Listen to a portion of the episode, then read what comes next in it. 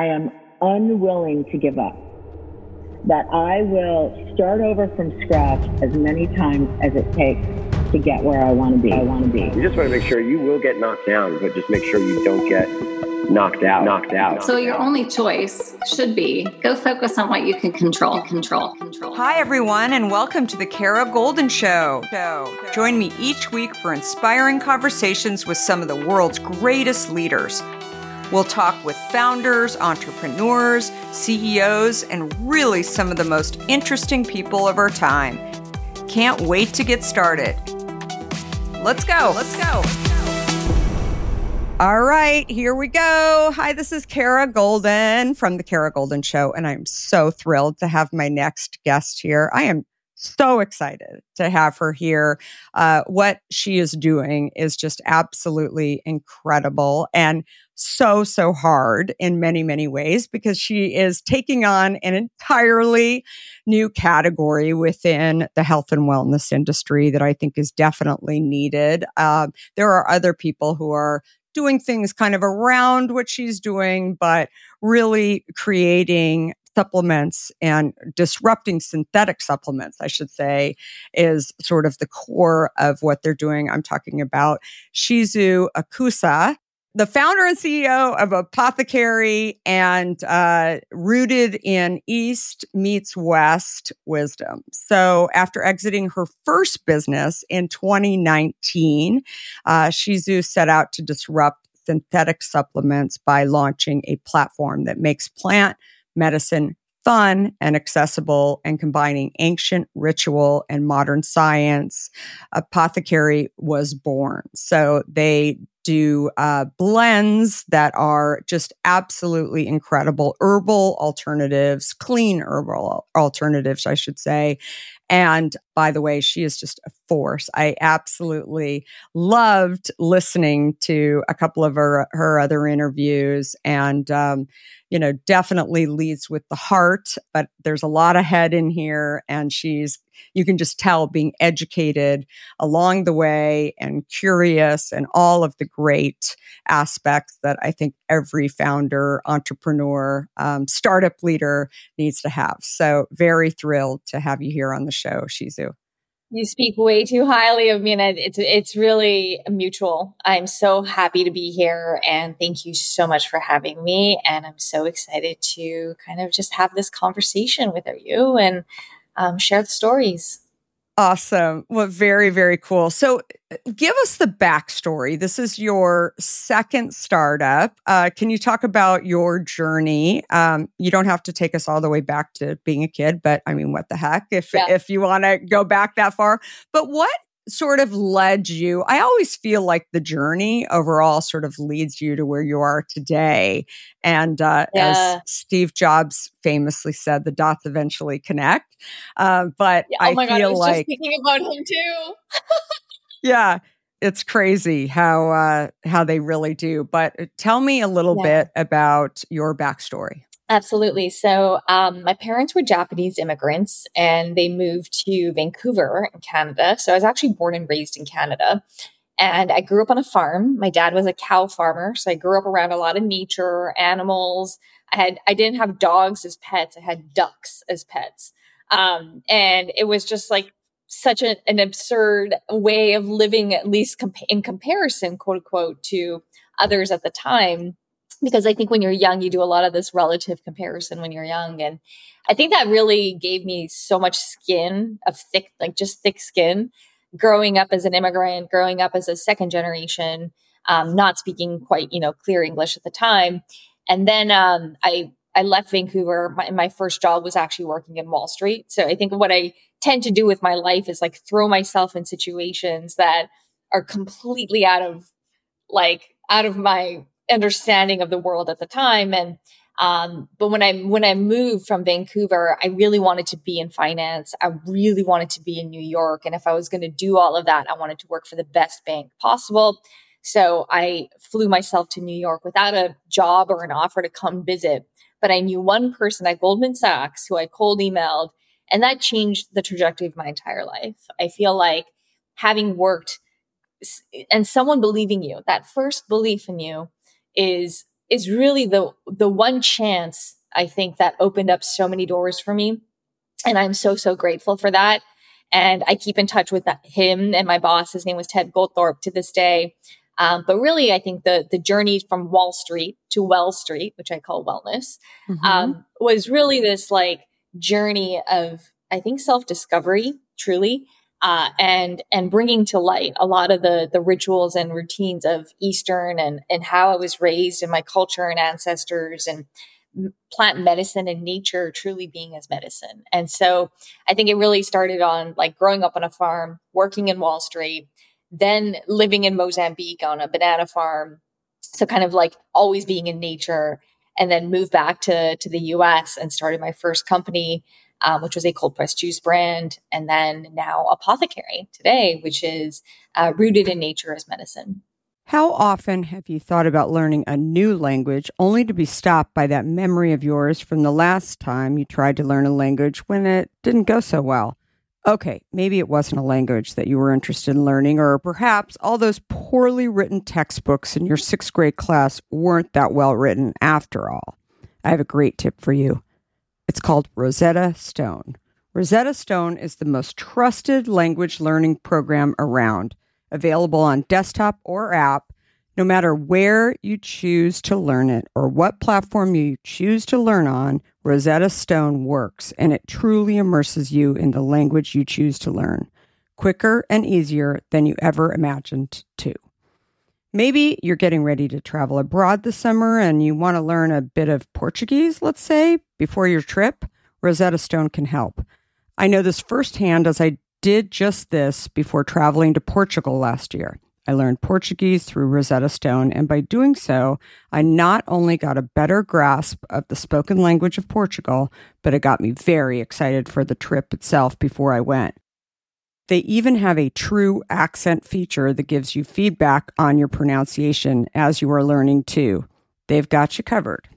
Rosetta Stone's trusted experts are the real deal. They've been helping people just like you for over 30 years, helping millions of people to learn Spanish, French, Italian, German, Korean, Chinese, Japanese, Dutch, Arabic, Polish, and my favorite, Portuguese. The lessons are five to 10 minutes long and include practical exercises so that you can pick up the language naturally, first with words, then phrases, then sentences no English translations either. So you really learn to speak, listen, and think in the language you are focused on, helping you get the long term retention you are looking for. And who wouldn't want that? Don't put off learning that language. There's no better time than right now to get started. For a very limited time, the Kara Goldin Show listeners can get Rosetta Stone's lifetime membership for 50% off. Visit rosettastone.com slash today. That's 50% off, unlimited access to 25 language courses for the rest of your life. Redeem your 50% off at rosettastone.com slash today today. In today's world, which I will admit can at times seem filled with too much of the wrong information, it's essential to find a good source that truly gets to the heart of what I want to know. I am super excited about our next sponsor as I've been a big fan of their content for some time now. That sponsor is the Washington Post. Their depth on topics from business to tech isn't just impressive, it's essential reading for me. Whether I'm catching up on the latest tech trends or understanding how the day's news truly impacts my family, the Washington Post is my trusted source. Let's talk specifics. Their business and tech coverage, absolutely top notch. Just imagine having the most insightful articles at your fingertips, including the unparalleled AI reporting from Drew Harwell or the pulse on tech and online culture from Taylor Lorenz. And the best part? You can listen to articles just like you listen to this podcast, making it perfect for your busy lifestyle. I was just reading an article from one of my favorite Washington Post writers, Frances Stead Sellers. She covers entrepreneurs like myself, but also covers other interesting topics, including health, as well as some very interesting books. I also love getting their For You newsletter, which is their roundup of stories tailored just for my interests, right in my inbox every evening. The Washington Post app is super well done, I think. It makes it incredibly easy to stay up to date and follow my favorite journalists on the go. And if you ever thought that the Washington Post is just about politics, think again. They cover everything under the sun, from climate and culture to crosswords and cooking, providing a world of surprising stories and vital insights. Okay, enough of the love fest that I have for the Washington Post. Here's the deal being a listener of the Kara Goldin Show has its benefits, and this one is too good to miss. Now is the time to sign up for the Washington Post. Go to washingtonpost.com slash Kara Goldin to subscribe for just 50 cents per week for your first year. That's 80% off their typical offer. So this is truly a steal. Once again, that's WashingtonPost.com backslash Kara Goldin to subscribe for just 50 cents per week for your first year. So, was there a moment when you were working on Wall Street? I always say, like, there's never any regrets, right? You learned a ton yeah. probably that yeah. really helped you to yeah. be able to do what you're doing today. But was there a moment when you just said, I'm going to go and uh, go into wellness and and really this is what I'm passionate about. I'm always so curious like what was the tipping point for you? Uh, you know, I think from, you know, Apothékary, both, so both, both my first company, which was called Drink, uh, cold pressed juice business. And then, um, and beverage is very hard, as you know, so, mm-hmm. so hard. Um, and it took much longer than I ever had expected to grow the business to where I, where I did. Um, and then with Apothékary, it was always wellness. And I think before wellness became an industry, before wellness and supplementation has become this massive category now, you know, 12 years ago when I started my entrepreneurial journey, it just really wasn't there. And, you know, I was just very focused on how do I bring some of these solutions that worked for me and my mental health and physical health issues to the mass market. And so that's what really I focused on. And I actually think with Drink, my first company, you know, it was, it was a very regional business versus Apothékary. And what I believe what we want to do with this company now is, is create real impact and real scale. Um, mm-hmm. So we're opening up global shipping in Q1 and kind of just thinking about like, how do we bring more impact um, to the world? And we're starting to actually take HSA, FSA funds and, and really start to bridge that Western healthcare with Eastern natural medicine and be one of the larger players and names that people trust to do that. So I'm so curious, like, how did you know how to do that? Because you weren't actually dealing with FSA, for example, in uh, yeah. in your juice yeah. company, right? Like, how did you run yeah. across that? I mean, obviously, you cold called somebody at Goldman Sachs in order to um, ultimately get that first big break. So you're not afraid to um, do the cold calling. But, eh, you know, is it, eh, do you just sort of keep talking to people along the way and keep asking questions and let your curiosity guide you? It seems like that's kind of the case. Yeah, you I think you nailed it. I actually, you know, I think we're a lot of people that want to start their own company and founders or that want to be a fa- quote unquote founder. Um, where they miss it is I think that it, it's actually just about trusting your curiosity and mm-hmm. learning and moving forward and taking the next best step in following that curiosity. Um, and it leads and opens up so many doors because entrepreneurship at the end of the day is all just about action. It's the people that take action, um, the people that like continue to move forward when other people are scared to move forward. And that's really what I think makes or breaks a founder and entrepreneur um, and, and getting to that next stage of growth. And so I certainly um, am still learning to this day because, you know, as the company grows, you hit new milestones, you hit new challenges, you hit new negotiation styles. And um, as a minority woman that looks perpetually like she's 15 until she's 50, um, like I, I, I constantly struggle with being underestimated. And I actually, I, I use that to my advantage now in many ways where you know, if people assume certain things, you just you surprise them, and mm-hmm.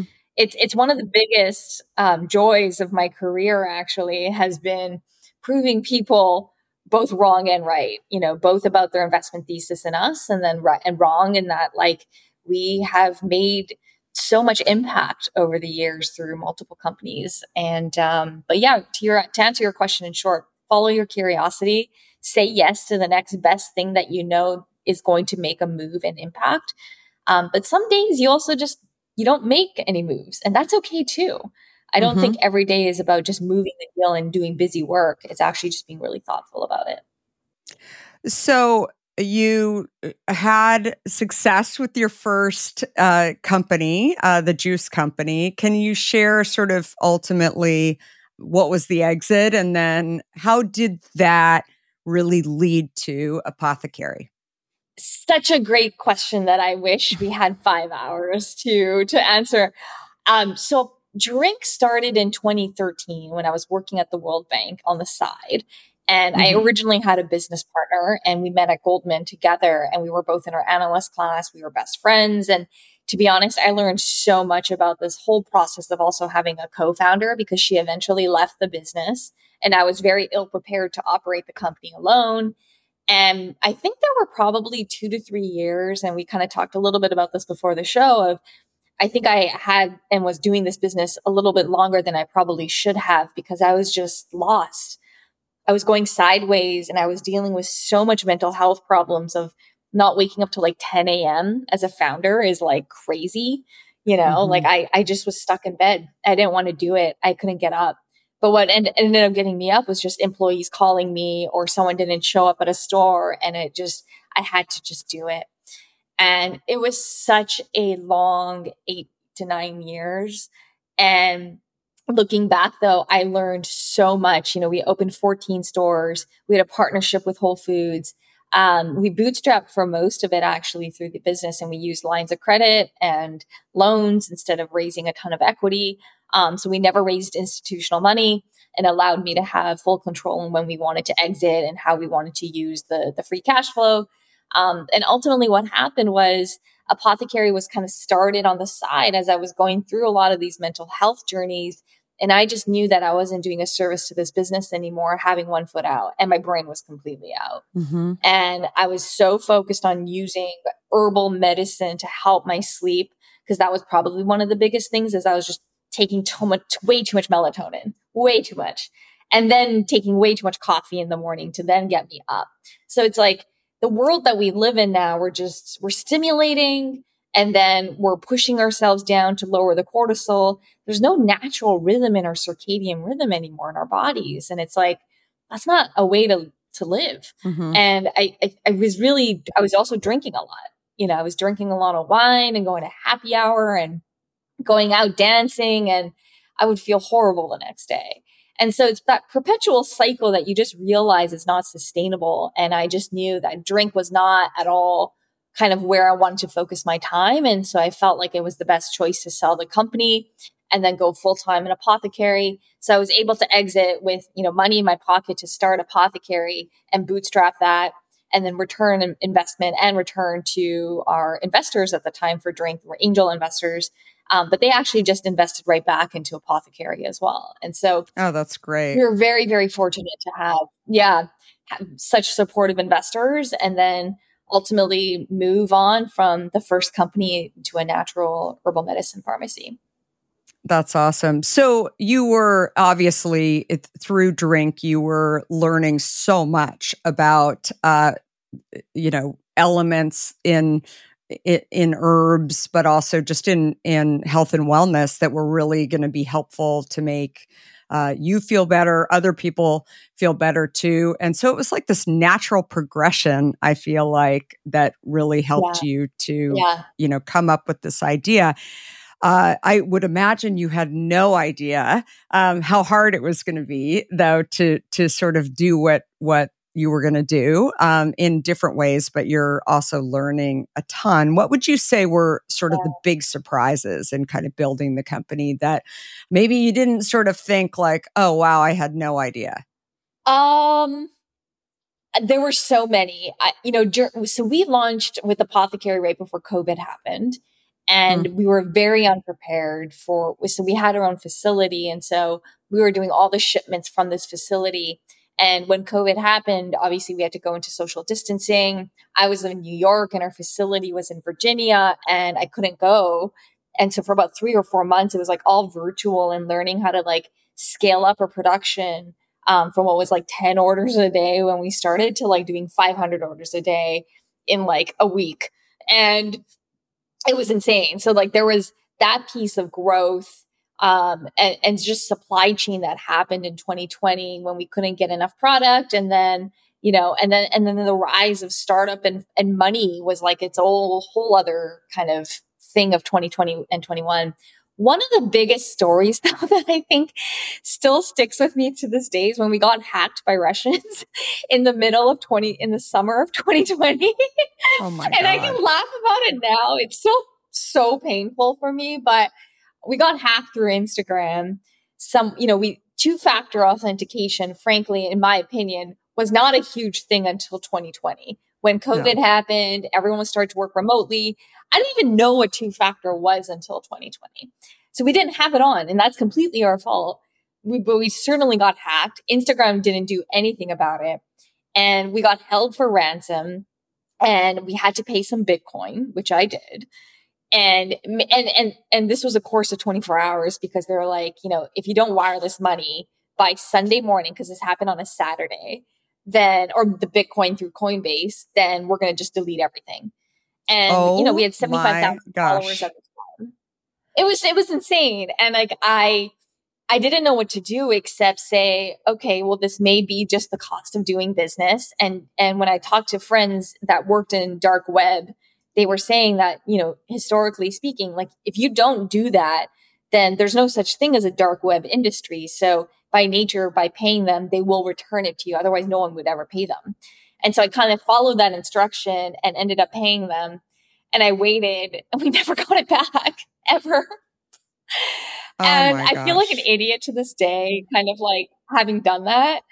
Uh, but I had to make a choice and I, you know, I had to just trust where my gut instinct was. And clearly maybe that wasn't right at the time, but we ended up, you know, moving forward. And, you know, now we have 212,000 followers. Who knows? Maybe it would have been 300,000, but it's, it's, it's numbers at the end of the day. Um, and we learned a lot. We're very, very secure now. Uh, Oh my but we were like six people at the time, you know, and sharing Instagram accounts and, and handles, and we had no idea. Um, but waking up at 5 a.m., you know, to saying, to having a, a Russian email saying you've been hacked and your Instagram was completely gone was just like, it, it was mind blowing for me. Oh Yeah. my gosh. So what a crazy, crazy learning uh, for sh- for Yeah. sure. I mean, that was uh, a big wake up call. But again, you learn from kind of the hardest lessons and, Oh and God, challenges I'm along sure the way. you've for- had crazy stories like this too. Oh, so many. I mean, it's uh yeah, it's absolutely nuts. I mean, part of the reason I was telling you I wrote a book 3 years ago um that is called Undaunted that it's uh probably the most honest um account of an entrepreneur's life. There's so many stories God. and and along the way and dealing with co-packers um Yeah. you know, dealing with the early days of not actually knowing how to make an unsweetened flavored water with no preservatives Yeah. in it. Um, yeah. you know, lots of things that um, that you know I had no idea that I would know a ton about. I know a lot more about water and uh, Yeah. about water quality um, than I ever in a million years thought that I would. Right, and uh, certification processes. I mean, you know, this is Yeah. a long time ago, 2005 when we started. So, and I came from tech. I did. I did not Yeah. come from the food and beverage industry. Never worked at. Uh, yeah. yeah. So, I mean, it was a whole new learning, but it was also a lot of fun. Like I would wake up every Yeah. single day and, you know, super passionate about learning. But there were definitely hard days where, you know, I always talk about it as, you know, the the curve, right? Where it's like a Yeah. super high and Yeah. then the lows. And you never know Yeah. when the lows are coming, it seems. Um, there's not Yeah. this, Yeah, you know, you never. That's such a great point. You never know. Yeah, you never know. Yeah. And then, you know, you have to deal with it. And I think it's, um, that's probably the hardest thing that I think, uh, I hear so many entrepreneurs say is that, you know, the, the spikes, the ups and downs, I think are, Yeah, they're real. Right. And you have They to are. be, Yeah. um, you have to, and oftentimes it's not totally low. You've got some good stuff going on in the company, but your Yeah. Your brain is focused on the terrible, right? You've gotten hacked. What do you do? And so Yep. you can't Right. let the good stuff go that's going on in the company, right? And Yeah. I think Yeah. it's I get it. It's such a good point. Yeah. Yeah. It- and I think as CEOs, you there we're we are tasked to deal with the hardest problem first and the Uh-huh. And that t- tends to be one of the most complicated and longer problems. So we deal with the same big, big problem for a long, long time. So both the frequency and the intensity is is really high. And so, you know, it- it's something that is certainly I think a lot of people have have talked about, and the velocity of ups and downs. Yeah. Yeah, no, definitely. So you are, first of all, I sort of skipped over the most important part, but how would you dest- describe what you're doing at Apothékary? And you have 46 SKUs Yeah. or ish, uh, right around there. So, Yep. um, incredible blends. But uh, what do you, why do people come to Apothékary? Let's start there. Yeah. I think it's this realization that, you know, so first and foremost, I guess to take a step back, when Apothékary was started, I was walking through CVS and Walgreens, Mhm. and I had my aha moment when I was walking through those aisles because I was looking to buy my parents a gift from the US. And like they love health stuff because they're in their 80s. And as you gift your loved one something, you really look at the labels and you really, especially your parents that are aging. And I was looking over every single supplement bottle in the pharmacy and I was like, this is gross. This is old. This is on sale. I don't trust it. And I realized there was nothing good in the pharmacy. CVS, Walgreens, these billion dollar companies, and that shift to better for you ingredients that has happened in grocery has not yet happened in pharmacy. And I looked back at to, to how I was raised and when I got sick, or even frankly in the in, in Asia, before you get sick, you take a lot of these herbs and dark medicinal kind of brews and mushrooms, and it's it's standard out there. Mm-hmm. And so th- that aha moment combined with my my lifelong passion for using nature and whether that's like the more philosophical being in the forest and like that absorbing you know your your your mental fatigue and you know just walking through nature can be so healing that combined with opportunity combined with this timing of covid where people were so focused on preventative health and their immunity has led to this huge rise of how do we bring preventative health care to the world?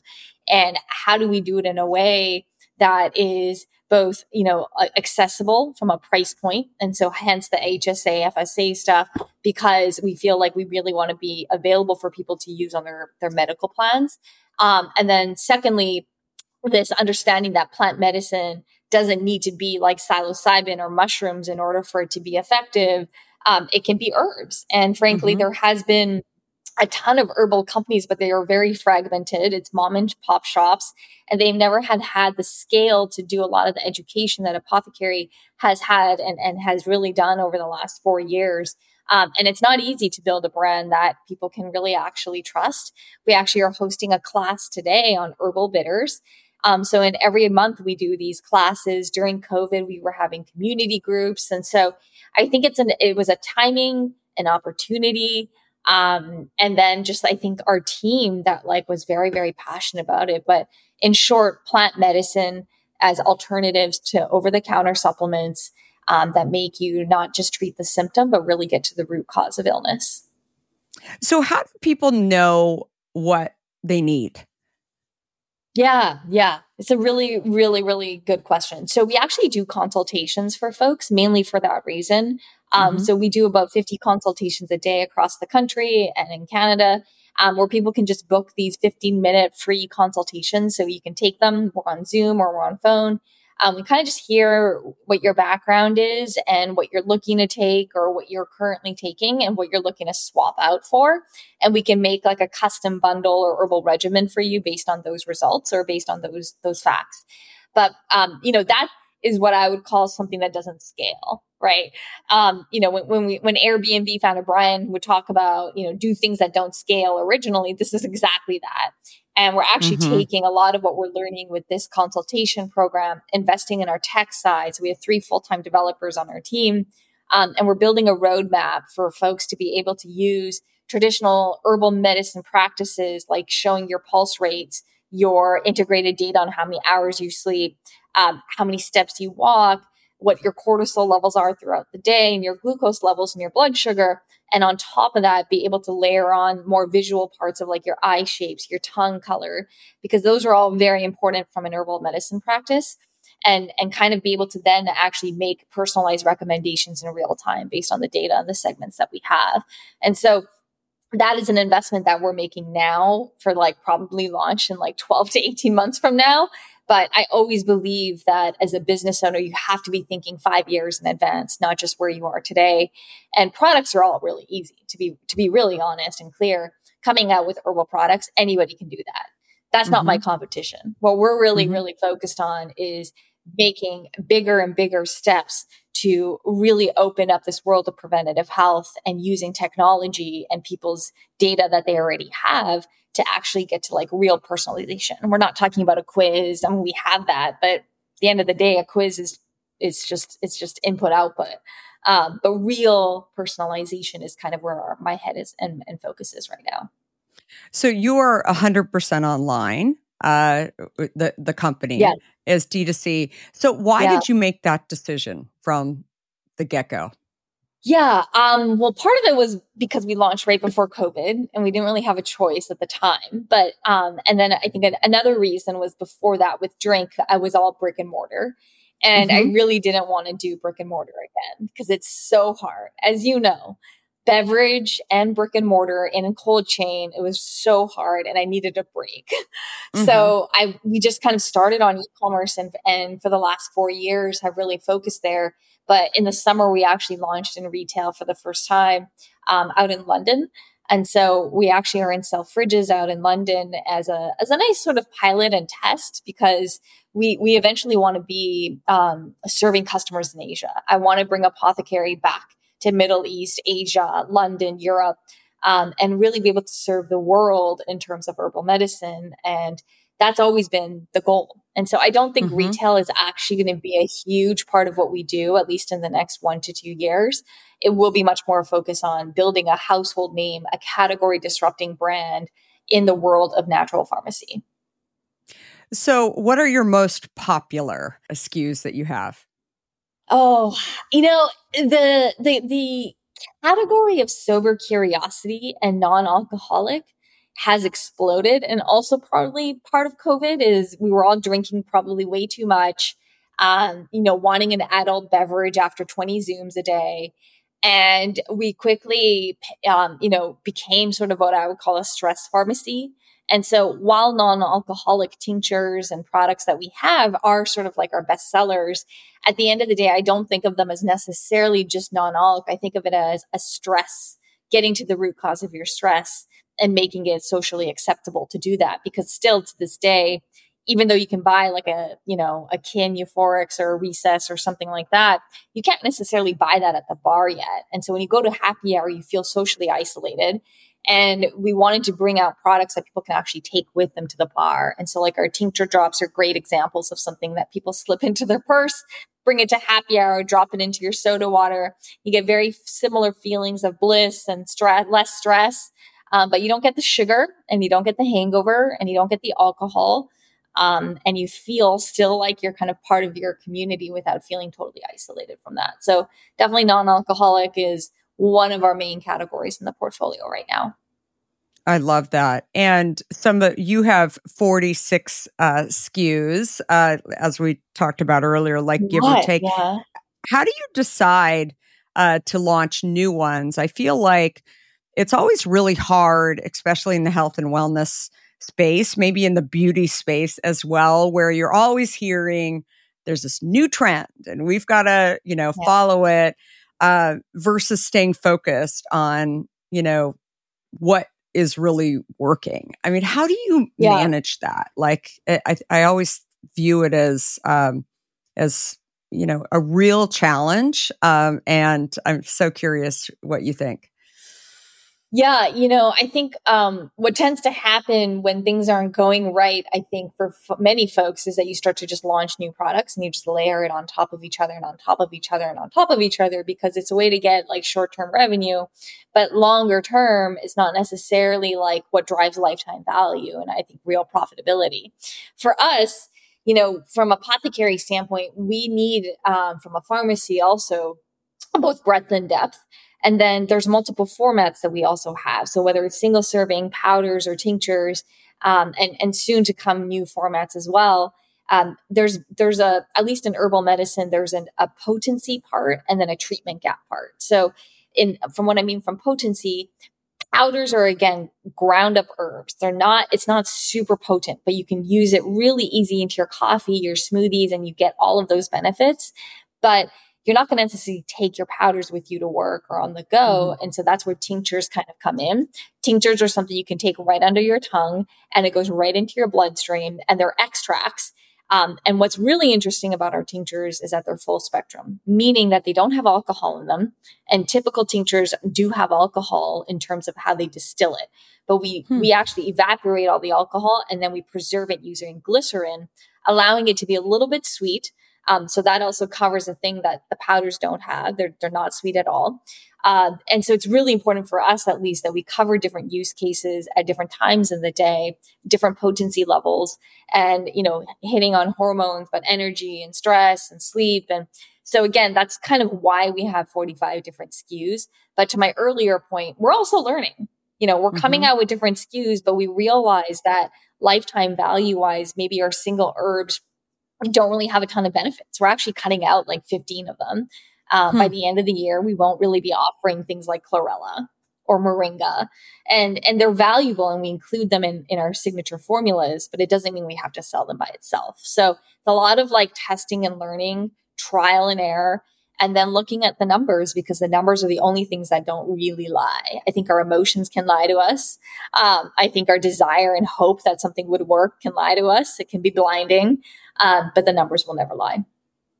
Yeah, and SKU rationalization uh, for sure. I, I yeah. think is is so yeah. is so key. But I love that you're actually launching and trying, and uh, yeah. and you know then going back and looking at the data too. We actually uh, did that, you know, with Hint, and we were actually just trying and trying to figure out flavors, especially um, mm-hmm. when we couldn't get it into uh, stores, we would launch um, smash ups yeah. online, we call them. And it was yeah. interesting because, yeah. um, you know, you would learn whether or not it was so interesting to compare one smash up to the other smash up because you would be able to see exactly um, whether or not it was going to be a bestseller that we should launch oh, into so stores too. Yeah. yeah. yeah. It was super, super interesting. So, can you share any great stories uh, from your journey with Apothékary that has had a significant impact on you personally or the brand? I I feel like um, you know those are the stories from consumers uh, in particular where they're telling you that it's like changed their life in some way um, that yeah. that definitely yeah.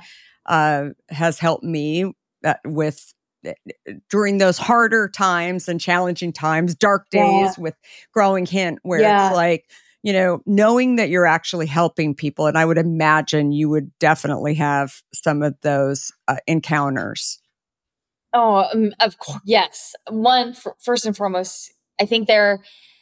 I've actually learned to reframe what gives me the most gratitude. I think in the day, and I try to seek goodness in every single day instead of the one big thing, and and mainly because and we kind of talked about this too, the highs and the lows. Um, and I don't know if this is right or wrong, but my whole mentality where I am 12 years later in this journey has been staying immune to praise and staying immune to criticism. And mm-hmm. so there's there's almost like this like mellowness to um, or stoicness or Buddhism. I'm not sure what it is, but I'm just like day to day feeling just grateful and fortunate to be alive. So I, I can't say there's there was one big moment that like is blissful, but I actually think of the, the really hard moments that make me feel really fortunate to be where I am today. And I think one of the stories I will never forget is being trapped in a hotel for 10 days because I was filming for Shark Tank. Um, and we filmed and we never aired. And that was one of the most really hard things for me because I moved across the country to take a bet. This was during COVID. And I left New York to move to San Francisco at the time or California. And I lived in, I was in Vegas for two weeks for Shark Tank um, because everything was on shutdown. So they couldn't do it in LA. And I left everything to take this bet that I felt like would take this business to where it should be. And I wanted to be on air and I wanted, my ego was like so in it. And we never aired. You know, we got mm. cut.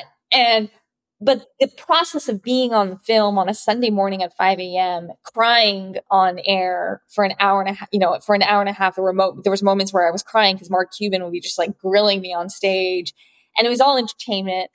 But, uh, we got two offers and, but I'll never forget like Barbara Corcoran, who was like, you have two things going for you. One is you and one is luck. And again, like I'll never forget this moment and opportunity that I had, even if it never manifested in any kind of PR or TV. Yeah. Mainly because like we had the opportunity and yeah, timing didn't work out. We luck didn't work out either for us to air. Um, but we got we we took a chance and we keep taking chances. And yes, while we never aired to to have a million dollar day of sales, you know, we are still so far along, much more farther along than I ever would have envisioned. And so I think it is those hard moments that actually make me feel so much more um, grounded to to what I do every day. Absolutely, and opportunities, right? If you you know wouldn't have put yourself out there, I mean, just these experiences that you've been able to have yeah. are just a- enormous. So yeah. we all make mistakes along the way. Uh, if you could go back, yeah. would you do anything differently? Oh, maybe the Russian hacker story, so right? I mean, that is, uh, you know, so that yeah. of the 400 something episodes that I've done, you are episode uh, 469. That that we've oh never God. had anyone who has had a Russian hacker that they've admitted um, has been on. So you, yeah, you win on that one for sure. I appreciate that. Um, you know, I think one of the thing mistakes for me has always been hiring. I, I think that mm-hmm. I've made mistakes on the people front and some of that is, uh, I think how we hire and how we choose people in our lives as relationships, whether it's people that work for you or partners in life, so much of that has to do with our historical traumas and previous experiences. And I, I always have to like make sure that I, um, am not being held back by my blind spots and or my impatience, which tends to happen a lot, I think, for second time founders, blind spots and impatience, uh, in how I hire. But I've made so many mistakes, I think, in the last four years on like hiring someone because of their resume, hiring someone because they asked for money. So I thought maybe they deserved that and hence that they had more experience. None of that has worked out great mm-hmm. for me. Um, not firing fast enough because it impacts culture. Um, not doing proper reference checks the right way, you know, not just asking them for the three people that they know, you know. So it, it, it really has to do a lot with the people front, I think, from a learning and mistakes. But um, look, at the end of the day, I'll probably continue to make hiring mistakes because that's just the nature of the game is like you have to just make a choice and you'll never give up giving people a chance. But if it doesn't work, you can you you continue to give feedback, I think, in a really loving way. It doesn't need to be rude, but I tend to be much more um, authentic in how I give feedback and much more fast in how I give feedback. So they are never surprised if they have to ever go from the company or if they ever go into performance review, not getting a bonus. And so um, I think learning into being very comfortable with discomfort has been one of the best blessings of my life. I love that. That is uh, incredible learnings for sure. I feel like, you know, when we take the time to really look back on those times, I mean, even in the last yeah. five years, what you've learned um, about, yeah. you know, through managing people, through the Russian hacker, through, you know, building your business, whatever. I mean, there's so much there that just yeah. makes you a better founder, a better CEO, a better leader um, you know, all yeah. of these encounters, uh, they all add up. And uh, Yeah, I think absolutely. you are such a force. And I'm so excited for everybody. So thank you. Well, for everybody to try Apothékary because it's uh, really, really terrific. They go online. We'll have all the info in the show notes too. But um, best of luck to you. And I know Thank you're you. not going to need me saying that to you because you you're already off to an incredible start. But uh, really, really excited to see where uh, you go. Um, and uh, and congratulations with everything that you're doing right now. Oh, and likewise, you are such an inspiration for me and so many people. And I am so thrilled to to be talking to you today and to to So share nice. stories and war stories. Thank you. Thanks again for listening to the Kara Goldin Show. If you would, please give us a review and feel free to share this podcast with others who would benefit. And of course, feel free to subscribe so you don't miss a single episode of our podcast. Just a reminder that I can be found on all platforms at Kara Goldin. And if you want to hear more about my journey, I hope you will have a listen or pick up a copy of my book, Undaunted, which I share my journey, including founding and building Hint. We are here every Monday, Wednesday, and Friday. And thanks everyone for listening. Have a great rest of the week and 2023, and goodbye for now. Before we sign off, I want to talk to you about fear. People like to talk about fearless leaders, but achieving big goals isn't about fearlessness. Successful leaders recognize their fears and decide to deal with them head on in order to move forward. This is where my new book, Undaunted, comes in. This book is designed for anyone who wants to succeed in the face of fear, overcome doubts, and live a little undaunted. Order your copy today at undauntedthebook.com and learn how to look your doubts and doubters in the eye and achieve your dreams. For a limited time, you'll also receive a free case of hint water. Do you have a question for me or want to nominate an innovator to spotlight? Send me a tweet at Kara Goldin and let me know. And if you like what you heard, please leave me a review on Apple Podcasts. You can also follow along with me on Facebook, Instagram, Twitter, and LinkedIn at Kara Goldin. Goldin. Thanks for listening.